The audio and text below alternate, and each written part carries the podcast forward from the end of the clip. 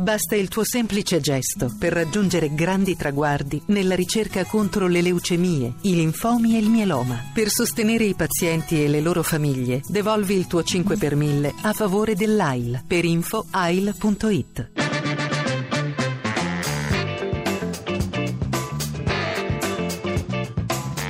Lo sapevate che in ogni mestiere c'è un po' di mistero?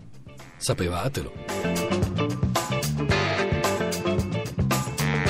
Il sostantivo mestiere deriva dal francese antico mestière e a sua volta dal latino ministerium.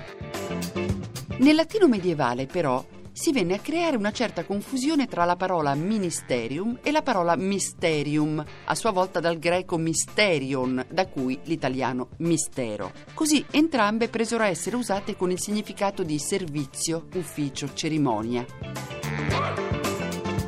La stessa confusione si registra nell'inglese del Cinquecento, in cui, come attesta un gioco di parole molto usato nel teatro elisabettiano, mystery poteva valere tanto lavoro quanto mistero.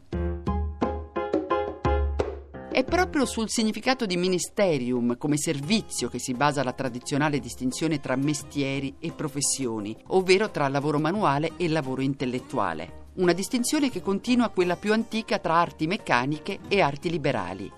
Nel mezzo vile meccanico. O ch'io ti insegno una volta come si tratta co gentiluomini, esclama l'arrogante Lodovico dei Promessi Sposi, non ancora diventato fra Cristoforo.